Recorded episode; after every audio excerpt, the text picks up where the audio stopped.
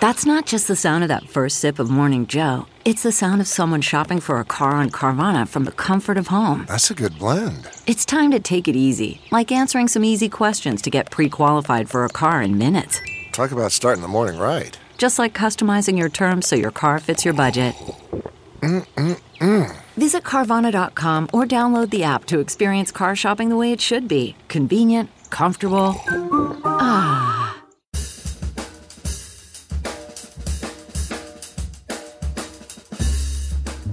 I mean, no one plans to get sick, and yet, here we are. My name is Matthew Zachary. A quarter century ago, I was given six months to live with a diagnosis of terminal brain cancer. For more than 15 years, I've been ranting and raving on the air about stupid cancer and now stupid healthcare, and I'm just getting warmed up. So let's all go make healthcare suck less together because you know what?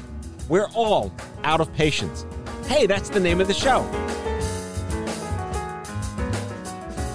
Hello, friends. Welcome back to Out of Patience. On the show today, I welcome Clare Matschullat, who I've known for quite a long time.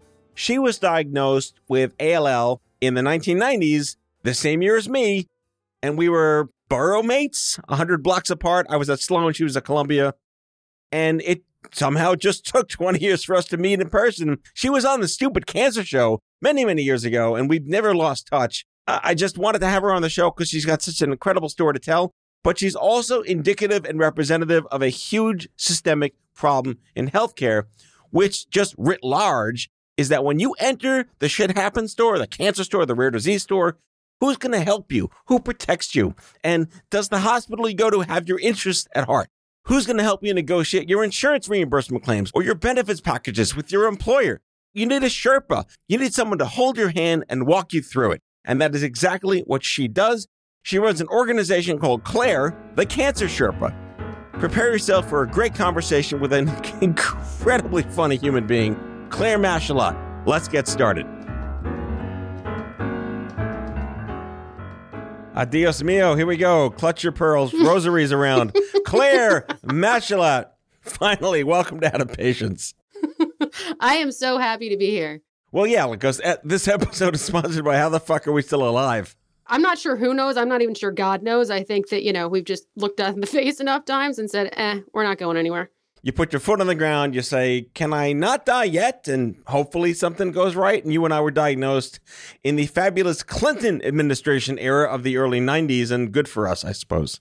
Yeah. While you were down at Sloan Kettering, I uh, was just a couple of years younger up um, Manhattan Island at 168 in Fort Washington. It used to be Columbia Presbyterian several iterations ago, and I had high risk acute lymphocytic leukemia, specifically uh, lymphoblastic, if that gets any cheers from anyone. And I was treated from 94 to about 97. Uh, it was a two year protocol, but you always have a bunch of stuff to stick around for after the fact, including your port and all that jazz. So, had there been cell phones or texting or even walkie talkies that went that far, we would have been friends. I love to help our listeners understand that we've really come so far from 25, 26, 27 years ago. And yet we have all new fabulous problems today that we didn't even have back then. Like it kind of just died. We got lucky in the 80s and 90s.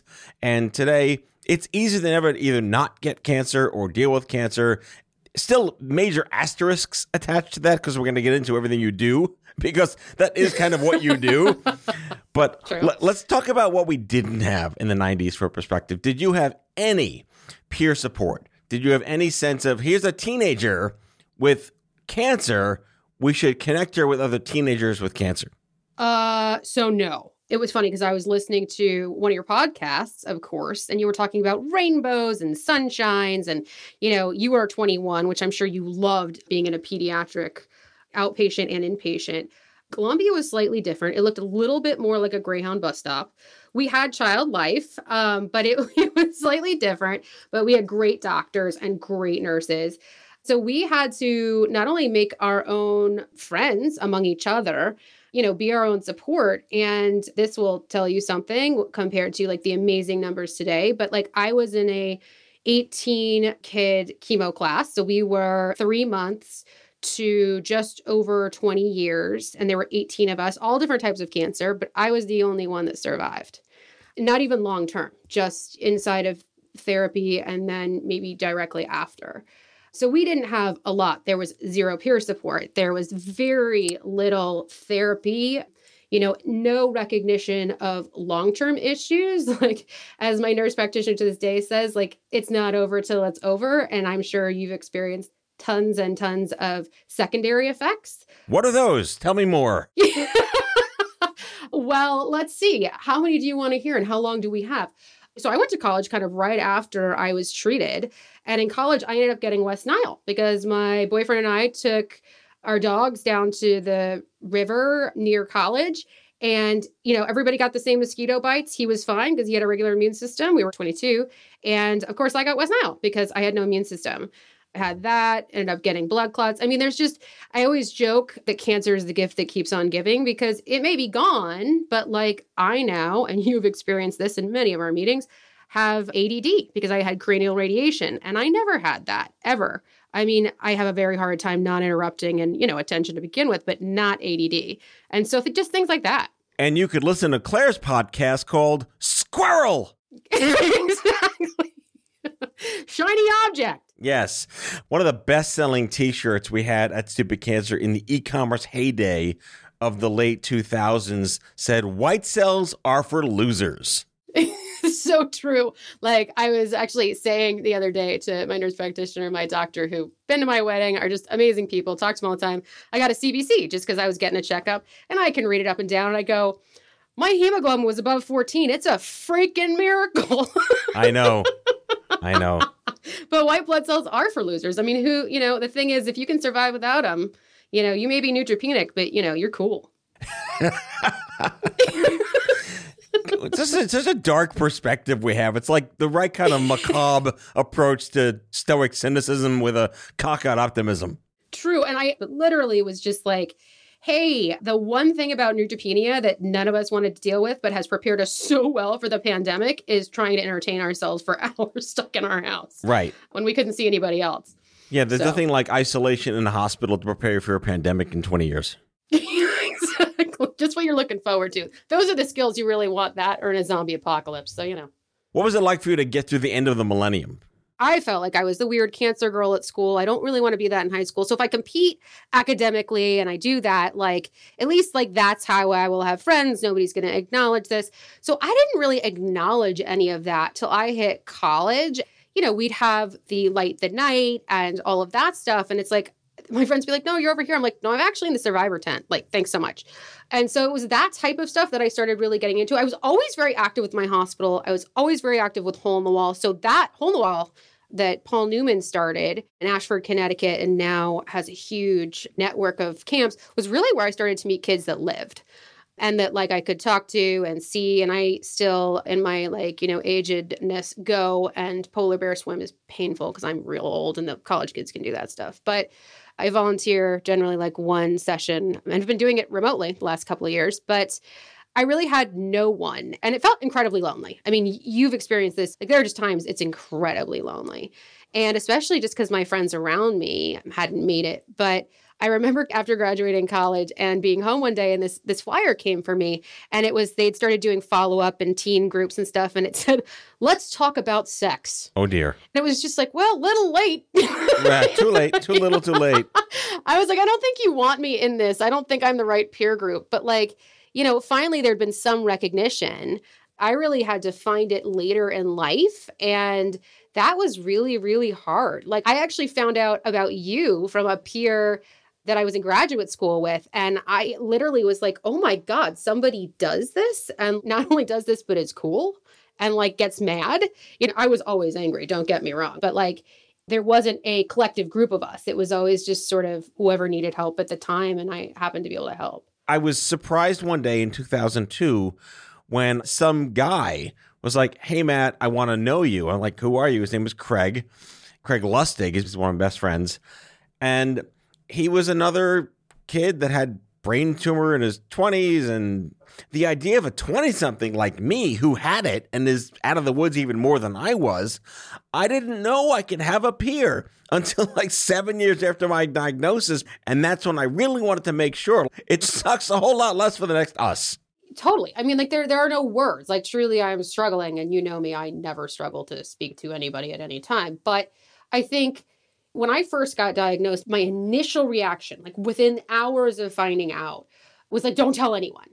And that has completely changed. And I think, you know, what people need to understand too is there were no St. Jude's commercials. There was nothing. Like child cancer was like this awful thing that made people sad that nobody talked about. And by the way, 21, not really fair to be included, but technically, I guess pediatric cancer technically goes to 23. I know at least in my hospital it did.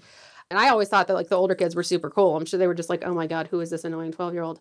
But one of my favorite things to do, and what my hospital eventually did was send the families of people whose kids were diagnosed and they talked to my parents and to me so at least there was somebody i always say if you know exactly what's coming like it's much easier to overcome and i think that's in some ways the beauty of protocols that they have like a one month stint a three month stint and so yeah i mean we try to make it suck so much less but i also think it's also just putting it in the sunlight right like you being out there beating the drum saying this is real like, let's stop pretending it's not. Let's not be ashamed to advocate for ourselves and ask doctors questions and challenge the healthcare system because guess what? They're human like us. They are not deities. That took a long time for me to learn. But yeah, I mean, like, you're allowed to question them because they're doing their job and they're very good at it, but like, they're not always right and right for you.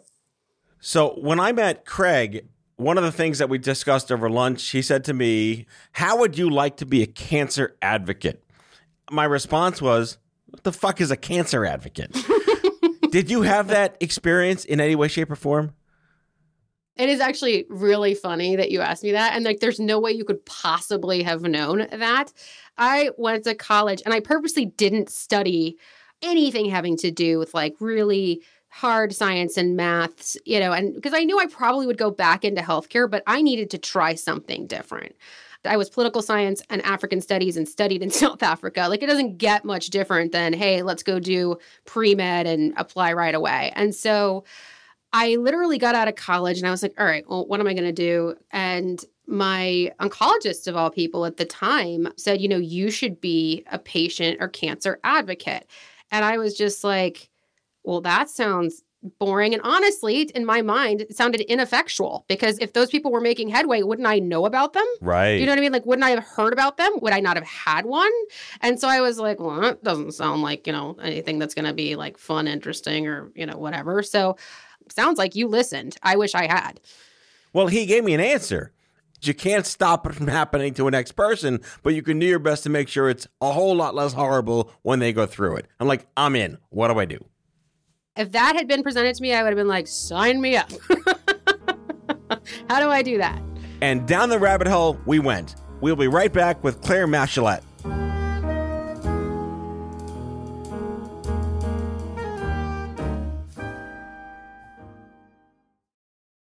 CarMax is putting peace of mind back in car shopping by putting you in the driver's seat to find a ride that's right for you. Because at CarMax, we believe you shouldn't just settle for a car you should love your car. That's why every car we sell is CarMax certified quality so you can be sure with upfront pricing that's the same for every customer. So don't settle. Find love at first drive and start shopping now at CarMax.com. CarMax, the way car buying should be.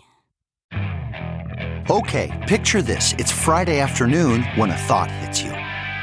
I can spend another weekend doing the same old whatever, or I can hop into my all new Hyundai Santa Fe and hit the road.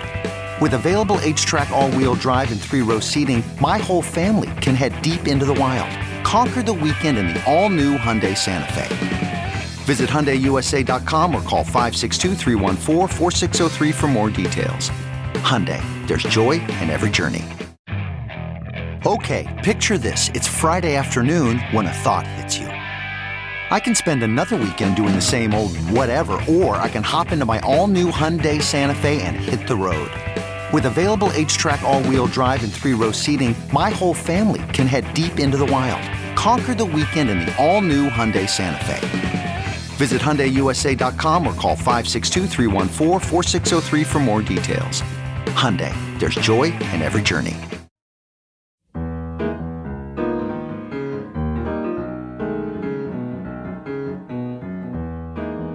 All right, Clare, we're back, and I want to touch on what we've been alluding to basically the whole time, which is that, you know, advocates aren't born, we're kind of made when shit happens to good people. And I love that you, you know your immune system in West Nile. Go to South Africa. Why not? But I want to talk about how you actually did that, which makes people a global citizen. You get a perspective outside the borders of one country. What did you learn by meeting universes unknown to most in the United States? Okay, so I have sort of a two part answer for this. The first is that everybody in my mother's side of the family, and even parts of my father's side, live to be 98, 100, 103. Like even the men live to be 96. And so it never occurred to me, no matter how sick I was, that I wasn't going to sort of get to one of those marks. It was definitely part rebellion. Hindsight, like I didn't get to rebel as a teenager. I was in chemo. I literally came home my sophomore year and said to my parents, going to South Africa because I'm dyslexic. And so learning another language is painful. And my parents were like, Where are you going, London? And I was like, South Africa. And my mother goes, No, you're not. And my father goes, Let's check with the State Department. um, you know, it was literally the answer I got. And so the good news is my parents have really good friends from Joburg, and they said, Absolutely let her go. And I had an amazing time. But one of the things I did is my mother got me vaccinated to the hilt. Whatever I needed, I got, and then everything that extended all the way up, probably the African continent. But I had always, since I was a kid, long before I got sick, loved Nelson Mandela, had always wanted to go. I went with students from all over the United States, and we lived in a township right outside of Cape Town called Langa. And we lived with families, and we had to learn to speak Xhosa. so I can speak the same language that Nelson Mandela grew up speaking in his tribe, which is you know super convenient because only one part of South Africa speaks that. That's neither here nor there. And what was amazing is you got to see the Love Life centers that the Gates did, educating teenagers and young adults and even kids about HIV and AIDS. And it was an amazing after school program, computers, everything. But you'd see these kids at these Love Life centers with very basic runny noses, coughs, things that in this country just don't happen because you take a kid to the pediatrician and you know you get an antibiotic you get robitussin and you're on your way. Whereas these kids had had it for months. And you know just teaching kids how to wash their hands. That was my first exposure really to public health. And so that's sort of how i got into all of this you know almost backdoor from studying in south africa and avoiding trying to be in medicine. Right. Well done I know. I was like, I was hell bent on not doing cancer, and yet here we are. So, and you worked in the healthcare system too, so you learned a whole lot about that sausage too. Oh yeah. Can you point to two specific things that you're still face palming about?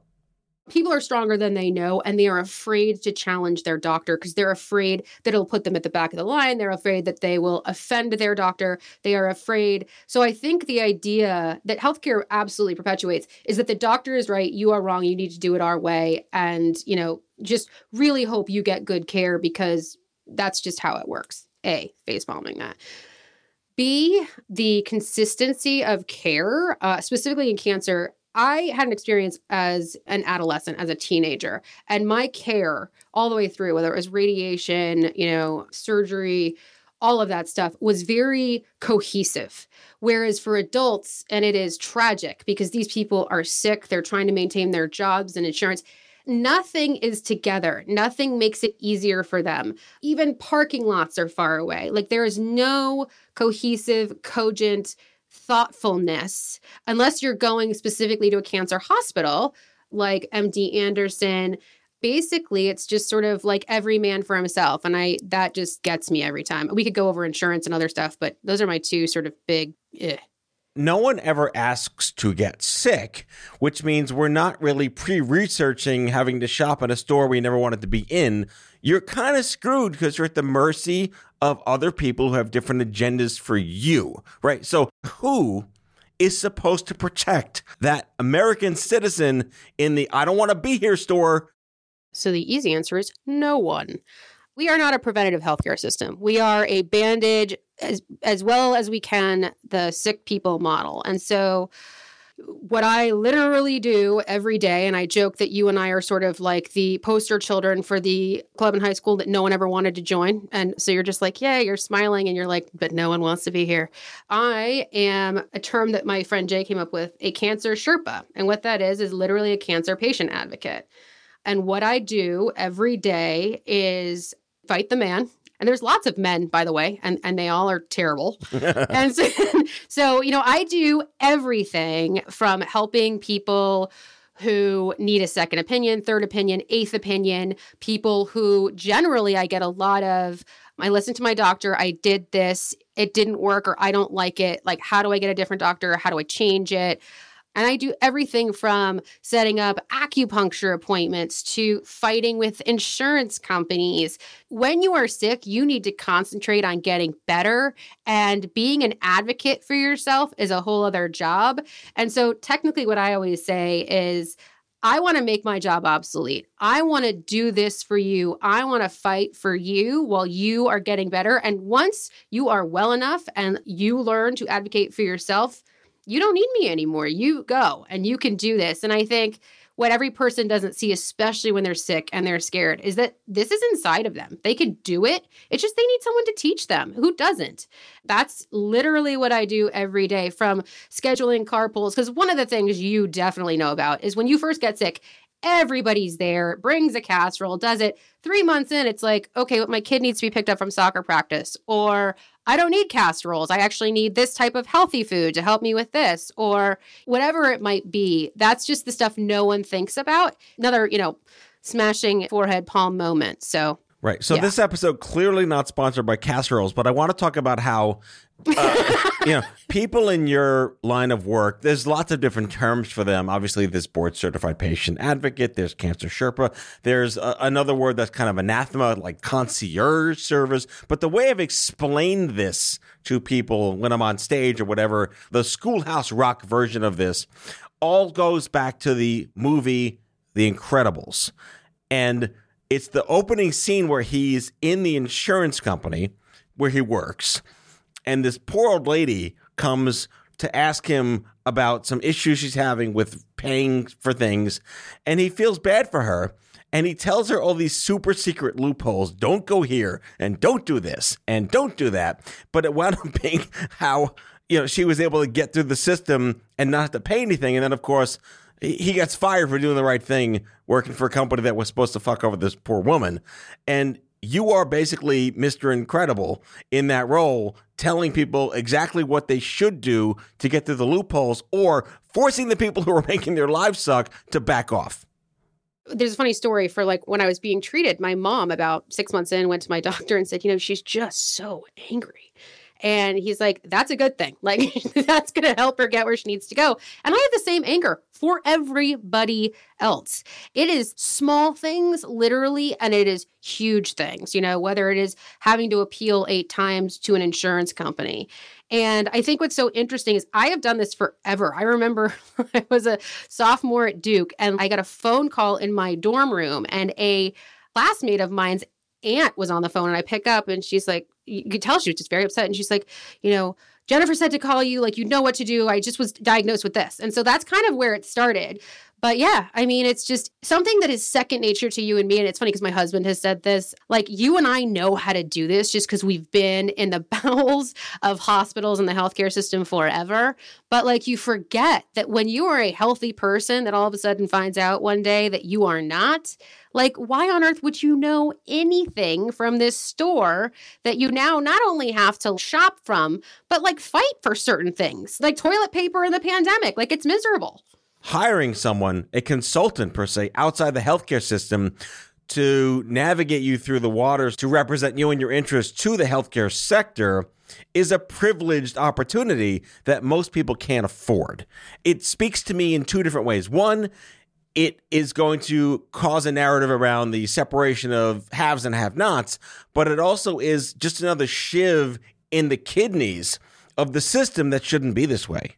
Totally. And so, like, the reason I started my company is because I actually was going to start it as a nonprofit. But where I live in California, you don't want to do a nonprofit because you can't pay people who work with you what they need, according to the IRS and everybody else, um, in order to live here and work. And so they're like started as a company and have nonprofit arm. And so we work with people at all levels, what they can pay, if they can pay. We work with everyone because, as you know, it is a have and have nots. And when you brought up the concierge, it was so interesting to me because that's exactly what I chose not to do. Because if I'm at one great healthcare system, like we have a bunch here in San Francisco, a bunch in New York, a bunch in Chicago, like if I'm at one hospital and we are treating you for, say, some type of cancer, but then you develop a need for surgery and literally down the street is the best surgical center for that thing in the world. As a concierge you are generally trying to keep that patient at your hospital for money reasons. And that's like why i couldn't do it. And i i just was like you know what? I want people to go where they need to be where they're going to get the best care and that was sort of one of the reasons I sort of had to start this. And it took me years, like from the day Jay was like, wow, you're like a cancer Sherpa, to me incorporating it, by the way, in January of 2020, fun times. It was about five years because it's like, how do we do the pay model? How do we do this? And the answer is you do it until it works and you help people. Like, I am not looking to be a tech startup. I'm a born and bred San Franciscan, lived on the East Coast a long time but I'm not out to be a billionaire. I'm out to make myself obsolete and help people. And so if they can pay, great. And if they can't, we'll figure it out. But I think, like you said, you don't want it to be a haves and have nots. And concierges and other advocates generally are something that people who have the ability pay for. So I'm going to equate you to a balance of Jason Bourne, Liam Neeson, Atomic Blonde, and Black Mamba. All four characters are what you do. And listeners, if you don't get the reference, go Google those names. Clare Matschullat is the founder and CEO at Cancer Sherpa Inc., which you can visit today, right now, at Clare, that's C L A R E, Clare, the Cancer Sherpa.com. Any final thoughts, any final comments, Clare? Cancer is tough, but so are you. You are able to be your own advocate. You just need people like Matthew and I to help you figure out how to get there. Sold American. Clare, thanks so much for coming in out of patience. Thank you so much for having me. That's all for now. If you like the show, be sure to subscribe, leave a review on Apple Podcasts, follow us on social, and tell all your friends to listen. Tell us what you'd like Matthew to cover in his next episode by leaving a message for us at 855 Audio 66, and we might just use it in a future show. Out of Patience is a product of OffScrip Health. We are a healthcare engagement company built for patients and caregivers by patients and caregivers. Our executive producers are Matthew Zachary and Andrew McDowell. Our senior producer is Betsy Shepard. Our host is Matthew Zachary. It is recorded, mixed, and edited by Betsy Shepard. For advertising and media inquiries, email media at OffScrip.com. That's media at OffScrip.com. For more information, visit OffScrip.com.